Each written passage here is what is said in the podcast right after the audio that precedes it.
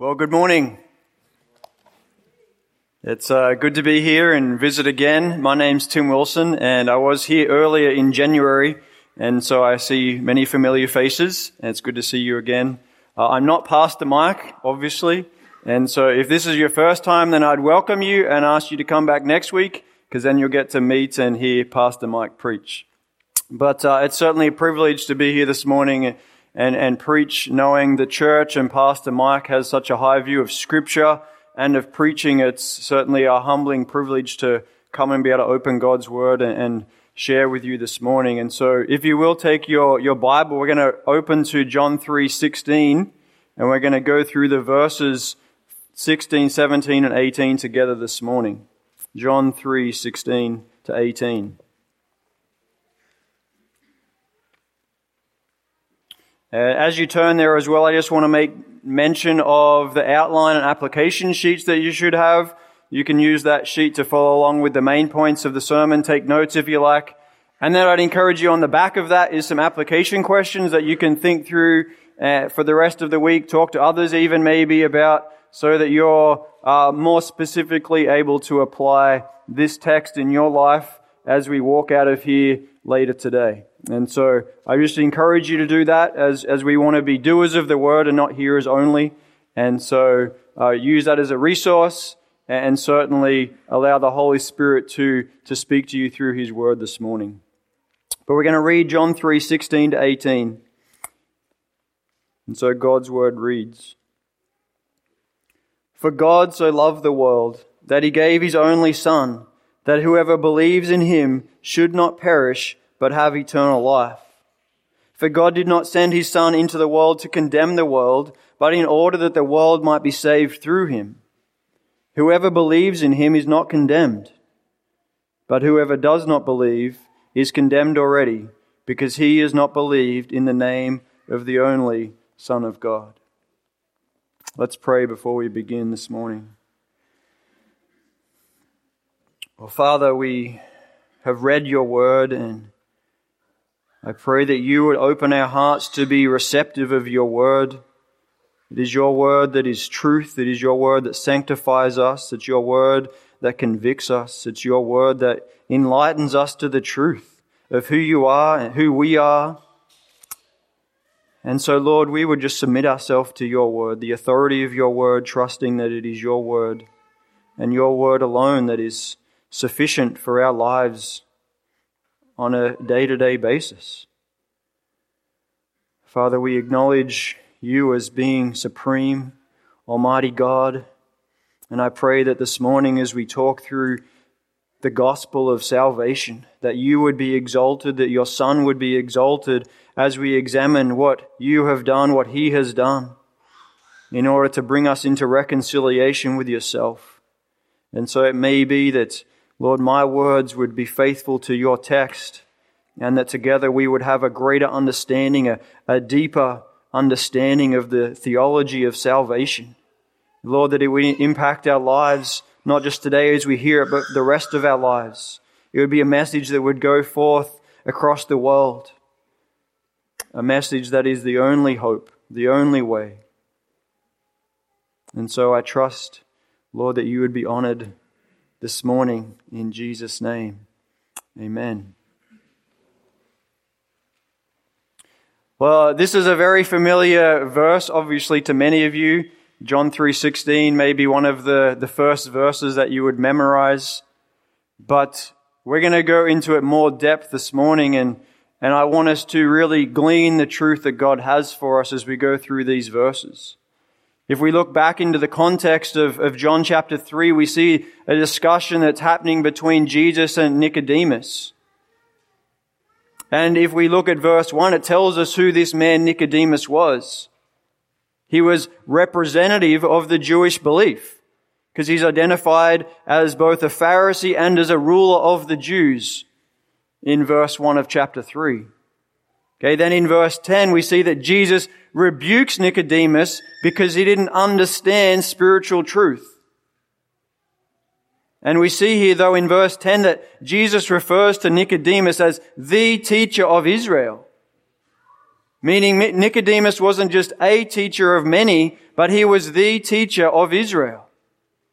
And by this it suggests that Nicodemus was the man who was responsible to teach the Jewish people spiritual truth. Truth that can be gleaned from the Old Testament. As they had in that time. Nicodemus was representative of what the Jews believed of salvation.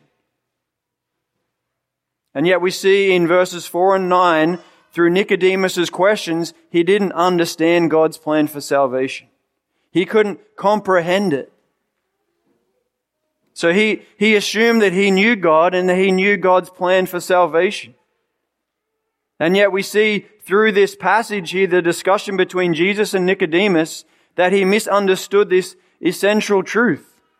And therefore, because of that, we know he would have misled others in this same false teaching that he was, he was teaching. And I would say there's no greater error. If you have everything right of your theology, but you don't understand the truth of salvation, it doesn't matter what else you know is right. We must understand God's plan for salvation. And yet, unfortunately, it wasn't just Nicodemus and the Jews of Jesus' day who misunderstood God's true plan for salvation. The church has always been threatened by a misunderstanding of, of salvation. In Acts chapter 15, we see the, the church leaders came together in the early church and, and they were confronted with false teaching of salvation. So in Acts chapter 15 verse 1, we see that the, the elders came together and it says, the false teaching was, unless you are circumcised according to the custom of Moses, you cannot be saved. And so the elders had to go through what is known as the Jerusalem Council to stand upon God's word and his plan for salvation, that salvation is apart from works. The salvation is by grace alone. And that's what they stood for in the early church. We see the same in Paul's letter to the Galatians. He was rebuking and challenging and confronting them because they were turning to a different gospel. And as we read through the Jerusalem Council of Acts chapter 15 and, and Paul standing against the false gospel and is that they were teaching the true biblical definition of the gospel, we see the battle has even continued throughout all of church history. So today, on October 31st, maybe some of you know why that's a special day, but we look back 504 years ago when Martin Luther nailed his 95 thesis on the church door in Germany. And that act is, is his stance for biblical truth and for a biblical doctrine of salvation. So his, his thesis, which he nailed on the door on this day in 1517, upheld what the Bible teaches, and, and many have credited it to be the launching pad of the Reformation. And a big part of the Reformation was rejecting the gospel of good works and upholding that salvation is by grace alone, through faith alone, in Christ alone. And yet, even as we consider Martin Luther and the other reformers and their stand against the false gospel, the battle continues today. If we move forward another 500 years from the Reformation, we would be in, in our present day here, sitting here today. And the battle continues not just in the world, but in the church. The, the church doesn't even understand the gospel. If we can't understand the gospel, how are we going to tell the world the gospel? So, in 2020, there was a survey conducted of professing evangelical Christians. Evangelical would be those that we would associate with, those who would profess that the Bible is God's Word. And yet almost 50% of those evangelicals who were surveyed believe that people are by nature good. Okay, and more than 40%, so more than 4 out of 10, thought that God accepts worship from all religions.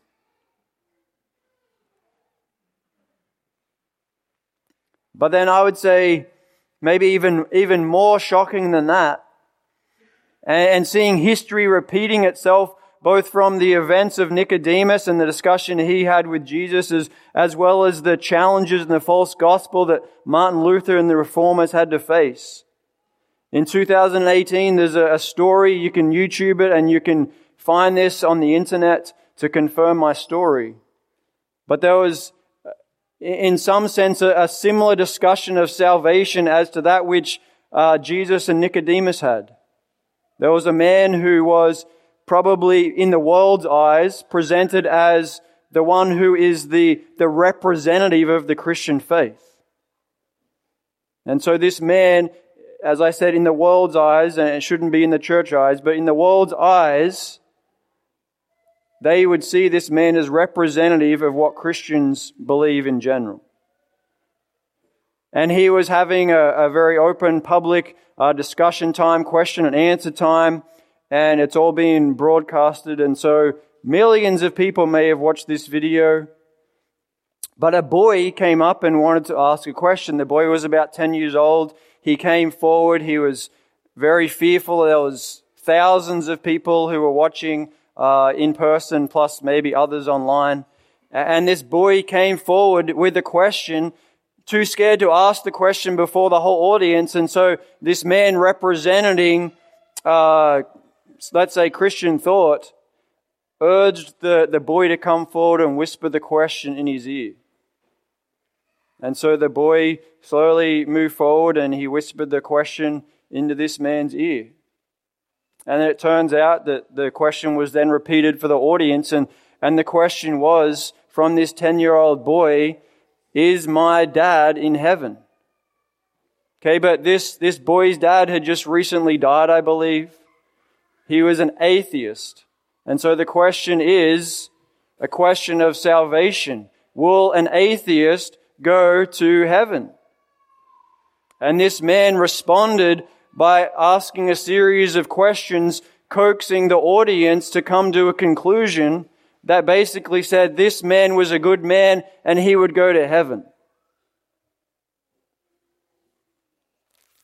This man is the Pope representing in some sense the, the Christian church, and yet misunderstanding and therefore misleading completely millions of people as to the understanding of salvation. An atheist will not go to heaven. That's the, the state of understanding of the gospel in our world and in churches. And so the deception that the Jews believed 2,000 years ago is the same lie that a majority of people still believe today. That, that God loves them and they will be saved because of who they are. But believing this lie, believing the deception from the Pope, is only going to provide a false sense of security, a vain hope and, and short-term confidence. Because unless we know the, the true saving gospel, we can't be saved. And unless we know the true saving gospel, we can't share it with others so that they can be saved. And on top of this, it's when we know and receive and live the true saving gospel that we're transformed daily to become more like Christ. Jerry Bridges said this, quote, the gospel is not only the most important message in all of history. It is the only essential message in all of history. Yet we allow thousands of professing Christians to live their entire lives without clearly understanding it and experiencing the joy of living by it. End quote. then he continues later on, quote, Christians are not instructed in the gospel. And because they do not fully understand the riches and glory of the gospel, they cannot preach it to themselves nor live it in their daily lives. End quote. I know this is a gospel believing, gospel proclaiming church. But I would just urge us today that we would consider more deeply the true gospel. That we would understand it more fully so that we can live it out more fully. Because it's every day when we sin that we're not living out the true gospel.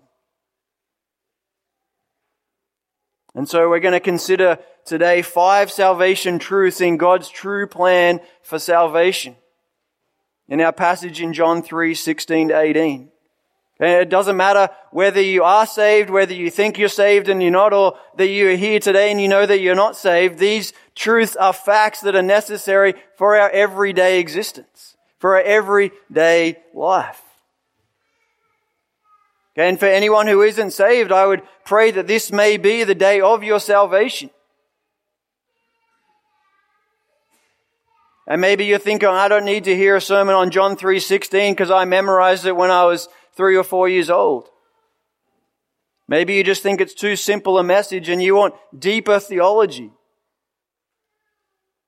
But I would urge us, and I say us because it includes me, that, that we would allow the Holy Spirit to give us a deeper understanding of this truth, of this foundational doctrine. That we'd be captured by the joy of our salvation. That we'd be convicted of the importance of sharing this gospel, the good news with others. And that we would allow the gospel to impact our life every day as we live in obedience to Christ, who we have professed to be both our Lord and our Savior. And so I pray that's what you would desire for this morning.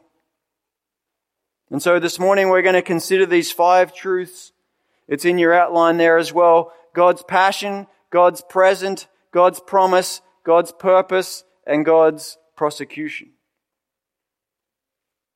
In the beginning of verse 16, we see God's passion. That's the first salvation truth in God's true plan for salvation. And, this point really flows on from verses 14 and 15, which point to Christ's death. And and the importance to believe in Him and His death on the cross in order to receive eternal life. So therefore we see that word for at the beginning of verse 16, which is then introducing the explanation of the prophetic events that were just described in verses 14 and 15. And the first part of the explanation is God's passion. It says, as we read it, God so loved the world and so God's passion is His love. And it was this love that then motivated Him to action. But we understand here where it says God so loved the world that God's love then isn't just for the Jews, but it's for the Gentiles as well. And for Nicodemus and the Jews, they would have been completely shocked and stunned that this would be true. It was completely opposite of their belief. They had the Old Testament, and yet again they had missed the understanding that the salvation wasn't just for the Jews because God had said in the Abrahamic covenant that all the families of the earth would be blessed. And yet still that idea would have been shocking.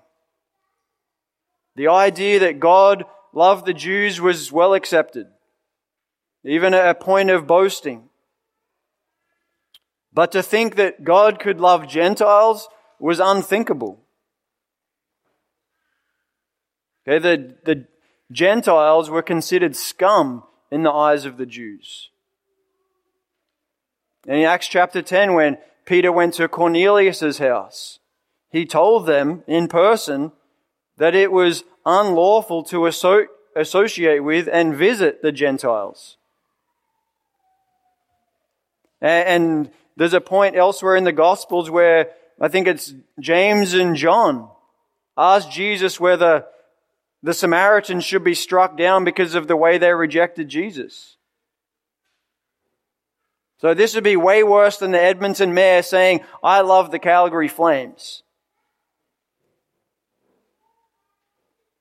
And yet in reality, for both the Jews and the Gentiles, God's love is undeserved. Okay, because rather than being good people as the majority of, of people think, the Bible teaches we are children of wrath in Ephesians 2 3. That we're enemies of God in Romans 5.10. That we're deserving of death In Romans 6:23, apart from salvation, none of us will seek God. None of us are righteous. Romans 3:10 and 11. Apart from salvation, none of us are even able to please God. Romans 8 8.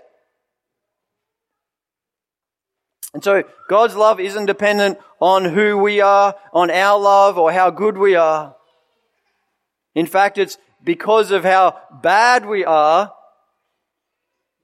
that we see a greater demonstration of God's love. We see a greater demonstration of God's love. So 1 John 4 9 to 10 reads this.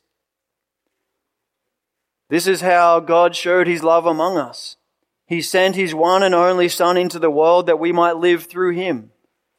This is love, not that we love God, but that he loved us and sent his Son as an atoning sacrifice for our sins. I think of the, the story of the prodigal son. In Luke 15, we have the story of the, the selfish son who really wanted his dad to be dead so he could gain his, his inheritance. And then when he actually was given the inheritance before his dad died, we know that from the story he took off and he wasted that money. He, he lived a rebellious and, and pointless lifestyle until he had no money left. Okay, finally in desperation, he decided to, to go back to his dad and at least be a slave knowing he would be provided for. And yet we see that as soon as the father saw his son coming, okay, which suggests that the father was continually on the lookout for, for this son, maybe even over periods of months or years, that the father was continually looking for him. We see that from a, a, long distance, he ran as fast as he could to his son. He hugged him. He, he kissed him and welcomed him as a son. Before the, the son could even get out the words of repentance and, and ask to just come back as a slave, he was embraced as a son. Okay, now in that day, for the father to run through the streets and towards his disgraced son would have been himself considered disgraceful. It wasn't proper for a respectful man to, to run. It'd be like seeing a man running down the streets of the Crete in his boxes. That'd probably make the news. And yet the father gave him the, the best clothes, put a ring on his finger, and, and held a huge party for him. And I see that as an illustration of God the Father's incredible love for those who are His children. For those who He's called by name and, and welcomed into His family.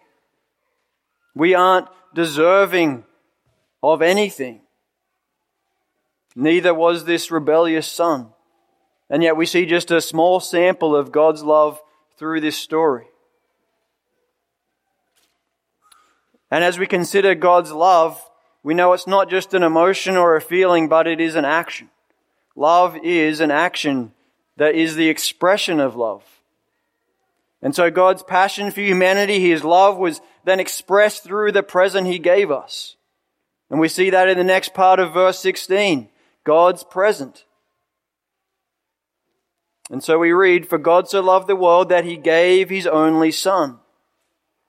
The word gave here carries the meaning of a sacrifice. It, it cost the giver something in order to give the present. Okay, it might be like working overtime in order to get more money to buy a present. Or it might be giving money to the church or to missions. Be, uh, even when it's sacrificial to your own financial ability. It, it cost something. And so God's present, it wasn't just a cheap afterthought. It wasn't a white elephant gift. It wasn't just one of many gifts he could give. It was his one and only son, Jesus Christ. And the words only begotten here describing the son can also be translated only son, one and only son, or unique son. And I want to just briefly speak about this concept because for some it's confusing to understand what does it mean that Jesus is the begotten Son of God. Really, it means that he is unique, that he is one of a kind. So if you go to Hebrews 11, 17, you can, you can even see this. If you turn in your Bibles to Hebrews 11, 17, we see another example that clarifies the meaning of what it means when someone is described as the only begotten. In Hebrews 11, verse 17.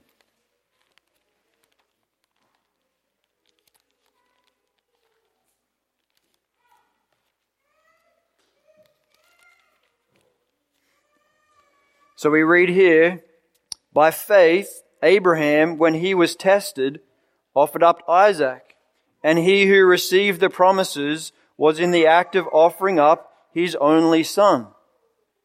We're using the, the same words here. How many children did Abraham have? One or more than one? Okay, we know he had more than one child, and yet it describes here that there was only one son, which is referring then to that Isaac was one of a kind, that he was unique as Abraham's son. He was the child of promise, but he had brothers and maybe sisters.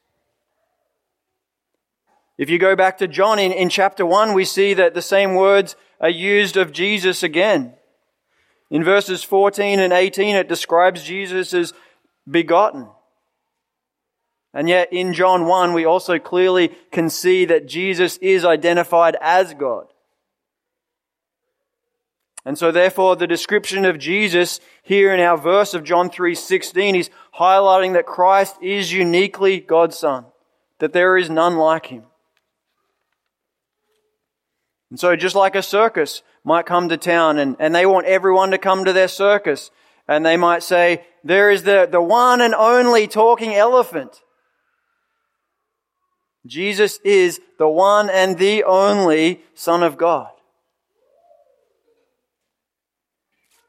Now, contrary then to what the Jehovah Witnesses and some other false religions believe, Jesus was not created. The verse here doesn't mean that Jesus was created. Okay, rather Jesus is eternal. He is God. He is the creator of all things, which again is in John chapter 1. In John chapter 20 verse 28, we read Jesus was worshipped. And that's reserved for God alone. In John chapter 10 verses 31 to 33, the Jews wanted to kill Jesus because they understood that he claimed to be God. In John 8, 58, Jesus himself claimed to be God by identifying himself as I am, who existed before Abraham, meaning he is God. Okay, we can look through the, the Gospels and we read of the miracles that he performed that confirm that he is God. We see that through the Gospels and through the New Testament and even into the Old Testament, we understand Jesus is God. His divine attributes in, the New Testament talk about this. In Hebrews 13:8, we see that Jesus is unchanging. In John 1:48, we see that he has complete knowledge, knowledge that isn't possible through mere intellect, because he knew where Nathanael had been even before Nathanael came to meet Jesus. In Matthew 28, 20, we read Jesus' promise that he's going to be with the disciples to the end of the age, forever. Meaning Jesus is always present, everywhere. We read through miracles that he was able to calm storms. We read that he was able to forgive sins. These are attributes that define Jesus is God. And so we must understand Jesus, the present God gave the world, is truly and fully God and truly and fully man. And this truth is the truth that the Christian church has upheld since the beginning. Okay, the Nicene Creed from the fourth century, which maybe some of you have in the past memorized and spoke at other churches, it reads this. We believe in one Lord Jesus Christ, the only Son of God, eternally begotten of the Father, God from God, light from light, true God from true God, begotten, not made, one in being with the Father. This is our Jesus. This is our Lord. And the present that God gave isn't just Jesus coming as a baby. It's not just Jesus choosing to become one of us, but the willing and loving sacrifice of Jesus on the cross. Jesus' sacrificial death and the broken relationship between God the Son and God the Father as Jesus took upon himself God's wrath as punishment for our sin is the cost that's associated with the present. And so it is that God gave his Son. And yet it's this present that is the means in which salvation is offered. Okay, it's not works, it's not birth, as the Jews thought. It's not being a good person, as many in the world today believe. It's not works plus Jesus, as some teach. And so God's love motivated him to give his son Jesus Christ as a present to the world. And I think as we consider that, as we reflect upon this present, as we reflect upon who Jesus is and, and what he had to give up, what he chose and lovingly and willingly gave up, I think that should prompt us then to greatly value the present that we received. Just like we might value a present that we have received from a friend or a family member, knowing that it was sacrificial for them. Whether it's a homemade gift or whether it's a gift they had to work hard for. We put more value in those gifts that we know cost more. And so may we also reflect on the cost and the love that was given to us through Christ.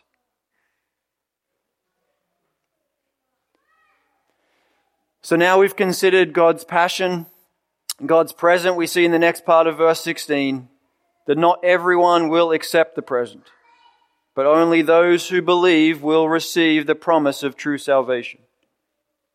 And so God's promise is the third salvation truth in the true plan of salvation.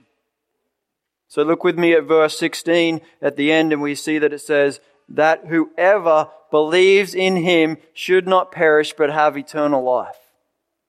This is God's promise. God's promise for salvation is for people to enjoy eternal life with Him. Okay, Romans 6.23 says, for the wages of sin is death. That's what we deserve. But the free gift of God is eternal life in Christ Jesus our Lord. And this promise is available to all who believe. Okay, it doesn't say believe and be good. It doesn't say believe and be rich. It doesn't say believe in anything else but simply believe. So it doesn't matter what your past is. It doesn't matter your financial status. It doesn't matter whether you grew up in a Christian family and heard the gospel from a young age. It doesn't matter whether people would hear the gospel on their deathbed and would receive the gospel. It's not based on good works like the world thinks and the Jews thought. It's not based on ethnicity. Again, as it seems like maybe the world is heading in that direction today, but certainly the Jews also believed. It simply says, whoever believes.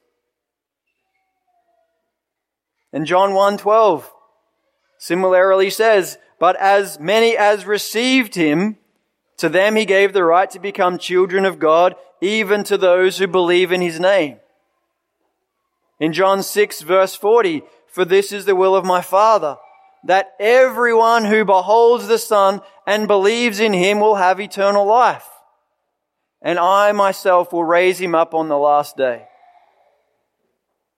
And so, true salvation is conditioned on belief, which we're going to talk about further as we go into verse 18. But it is a promise. And so for those who believe, the promise is that they won't perish. They will receive eternal life. And in the context here, we, we understand that to perish means eternal destruction.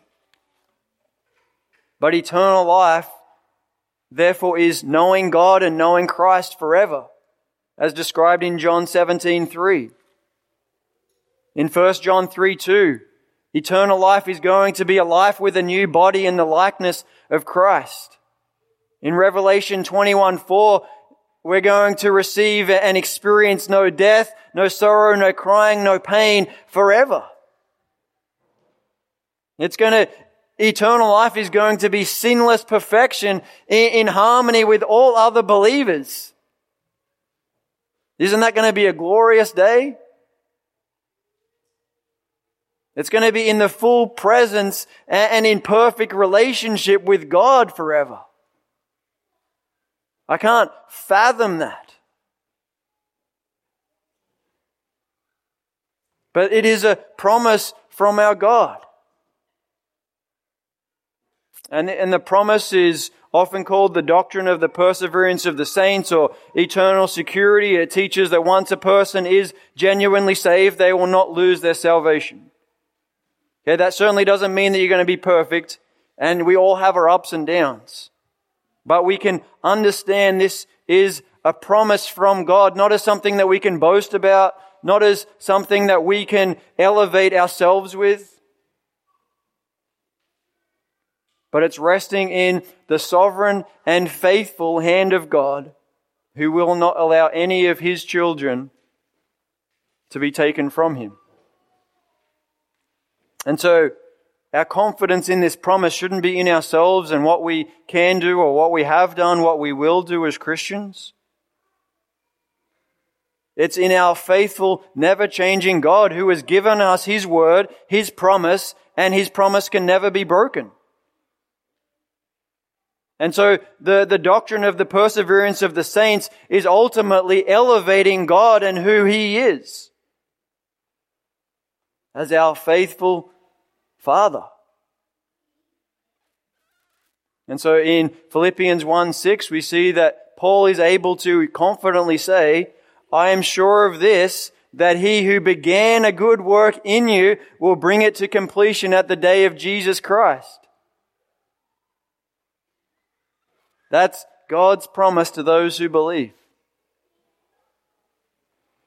And here, on the other hand, for the people that don't believe, what's going to happen to them? Really, what's going to happen to them is what all of us deserve. But the opposite of the promise for those who believe will receive eternal life is eternal damnation. Matthew 10:28 uses the, the same Greek word, and we see in that context that those people will perish to hell.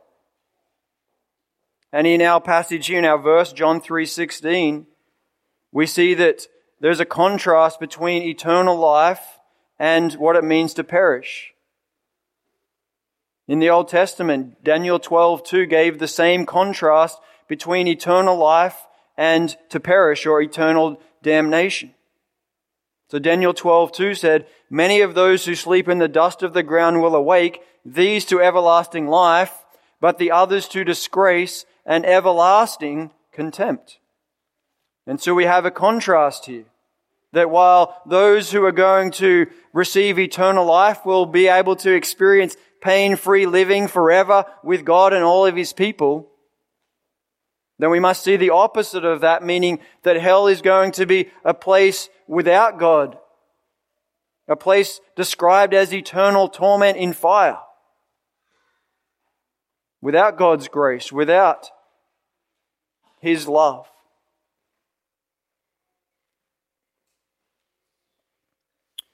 For those who believe, what a promise it is to think that while we have been and, and are deserving of death, we've been given, granted eternal life. Okay, there's no ifs, ands, or buts. This is God's promise, and therefore it's a 100% guarantee.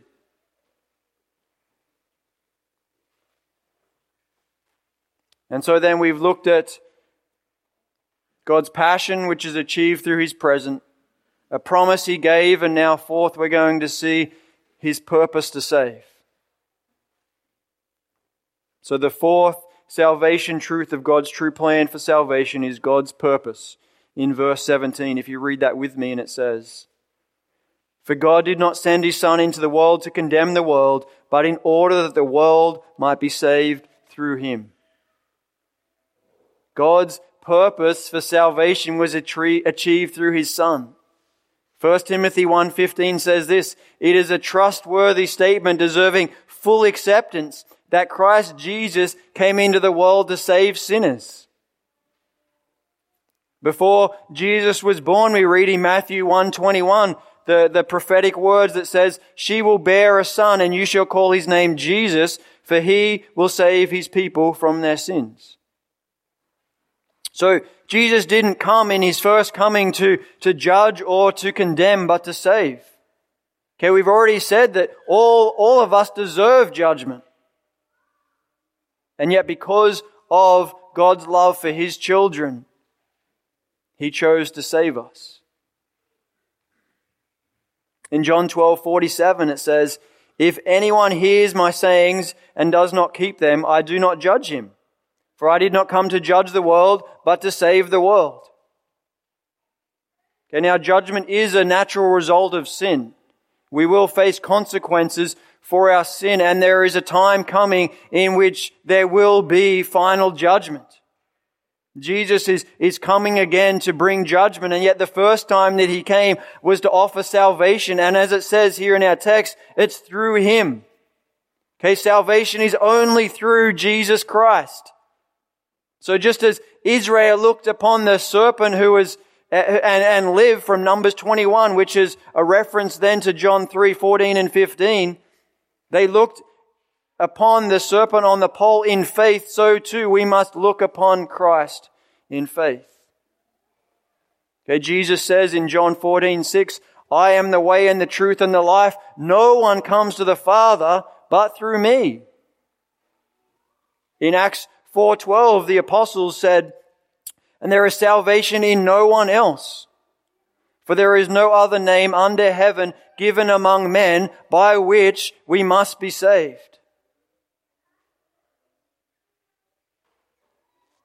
And then again in our verse here we see who this salvation is for.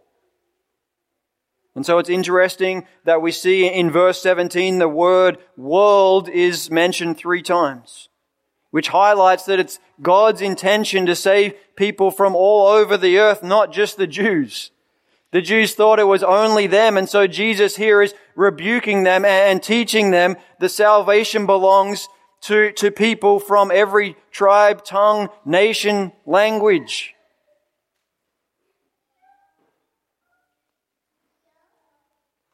And unlike what many people in churches think today, there is only one way to salvation. Okay, as I mentioned earlier, that survey, it said there was more than 40% of evangelical Christians that thought that God accepted worship from all religions. But brothers and sisters, there's only one way to receive eternal life. There's only one way to escape judgment in hell. There's only one way to be restored in relationship with God the Father.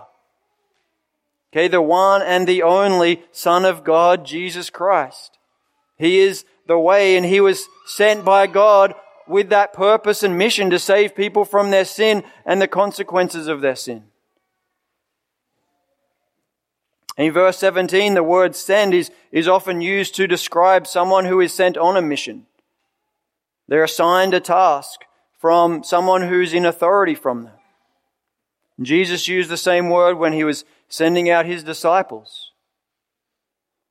And, and here we see that Jesus was sent on a mission to save all those who would believe in him.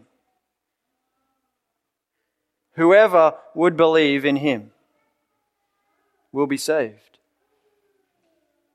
And so, unlike the Jews of Jesus' day who expected that the Messiah would come and bring them military victory and then set up his earthly kingdom, Jesus' priority and his purpose in his first mission wasn't to, to judge the world, but to save the world.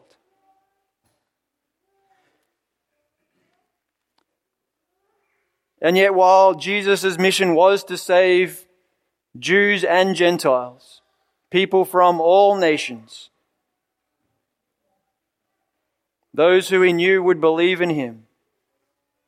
That is the response we need to make in order to be saved.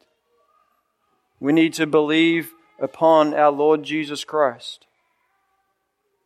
And we see next that in, in, God's true plan for salvation that it demands people would believe because God's prosecution is coming. And in fact, as we read through this, we see God's prosecution in, in some sense is already here for those who don't believe. And so following God's passion, the present he gave, the promise he delivered, the purpose of his son towards salvation, we see the, the fifth salvation truth. God's prosecution in verse 18. And God's final verdict is determined partly by evidence about believing or not believing in Christ. So it says in verse 18, whoever believes in him is not condemned. That means if you believe, you won't face the final day of judgment. And listen to this in John 5:24. Truly, truly I say to you, he who hears my word and believes him who sent me has eternal life and does not come into judgment, but has passed out of death into life. What an incredible truth that is. That though we are guilty and deserving of death, we have been declared innocent and even righteous in God's eyes. And yet we see that those who don't believe will face the final day of judgment, and yet there is also already a, condemnation upon them. Okay, in verse 17, that condemnation is upon them already because of their unbelief. In verses 19 to 21, condemnation is upon them because they're remaining in their sin. They continue to live in their darkness. And at the end of John 3, we read the, the last verse here, John 3.36, and it describes these people in their, their present state of judgment. So John 3.36, it says, Whoever believes in the Son has eternal life, but whoever does not obey the Son shall not see life, but the wrath of God remains on him. And so we see already it says, the wrath of God remains on him. And even from John 3:36 we see again the contrast between eternal life and damnation. We also see an interesting point that believing in obedience is connected. For it says, whoever does not obey the Son shall not see life. In John 3.36, we could understand that those who do not believe will not see eternal life. But now the question we have to answer is, what does it mean to believe? In verse 18, we see that word three times. And it's once in our famous verse of verse 16. Okay, obviously then it's an important word in this passage. In verse 16 it says, those who believe won't perish, but will receive eternal life. In verse 18 it says, those who believe won't be judged. And on the other hand, those who don't believe are destined for hell and they're already under a form of condemnation. So what does it mean to believe? Well, in James 2:19 it says even the demons believe and shudder. And if we look through the New Testament, we see other statements from demons who understood clearly who Jesus was. They were declaring who Jesus was before all the other people understood who he was and was declaring who he was. And yet clearly the demons aren't going to receive eternal life. So what does it mean to believe? We see other people again through the gospels who supposedly believed, who were following Jesus, who were witness to his miracles, who heard his teaching. Those who were, were part of the, the celebration as he came into Jerusalem a week before those same people crucified him. And so in Matthew 7, 22 to, to 23, we read those people who would profess to be believers, who were active in the church, who were involved in ministry. And, and it says here, Lord, Lord, did we not prophesy in your name and in your name cast out demons and in your name perform many miracles? So they're saying we were active in the church. We were serving the church. And yet Jesus says here that he will say, and I will declare to them, I never knew you. Depart from me, you who practice lawlessness. And so again, there is a concept of those who would profess to be believers, but not be genuine believers.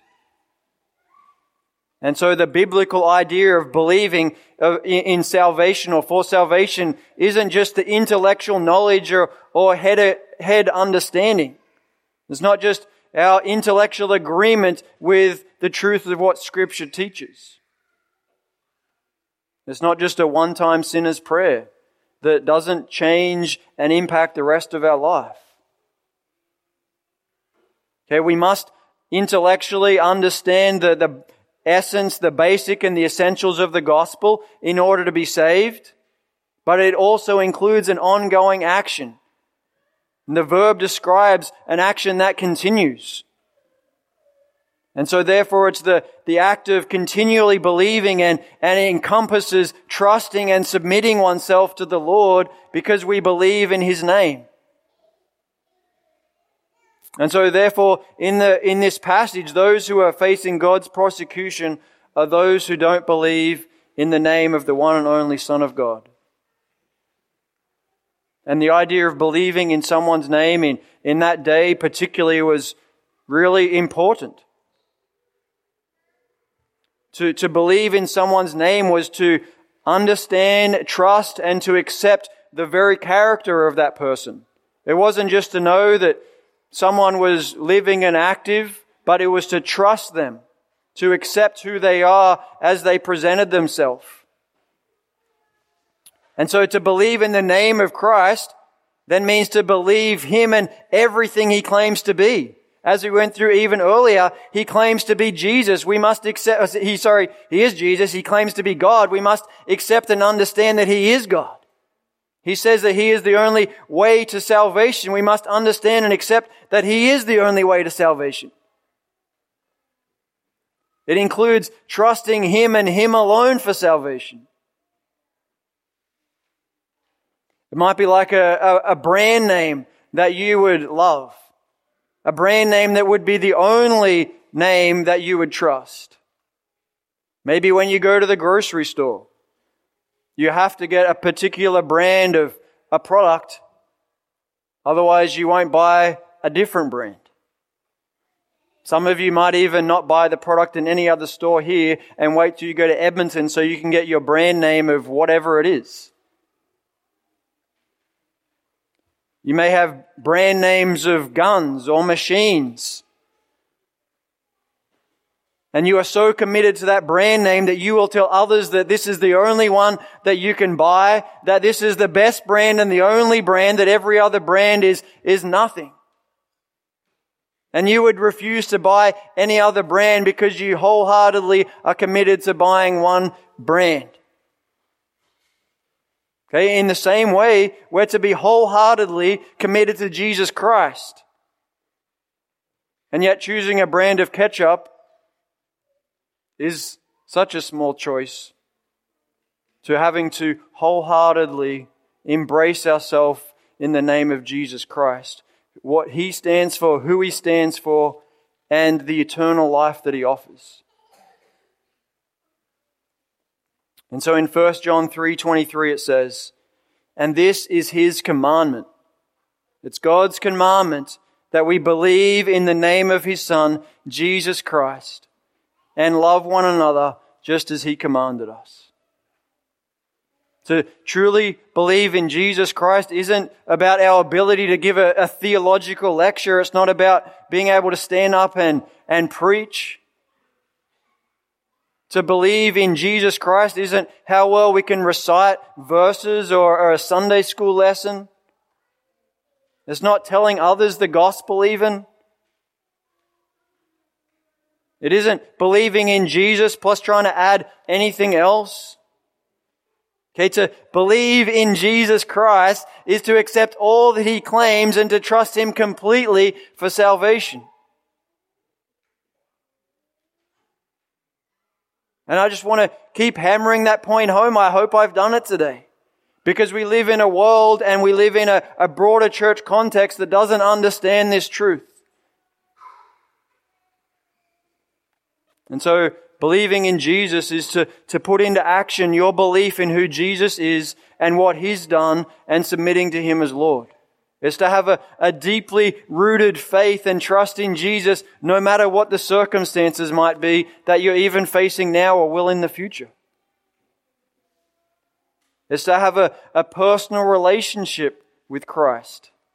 It's to, to know Christ and to be known by Him because you've welcomed him into your life as the one and the only hope for your salvation, as the, the only hope for your eternal future, as the only hope for your present circumstances.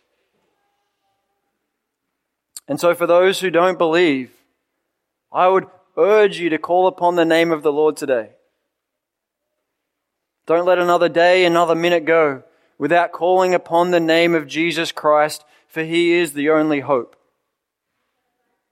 I'd call you to repent from your sin, to turn from your wicked and evil ways, knowing that you're an enemy of God, that you're unable to please God, and that you would receive the forgiveness of sin because of what Jesus Christ did on the cross.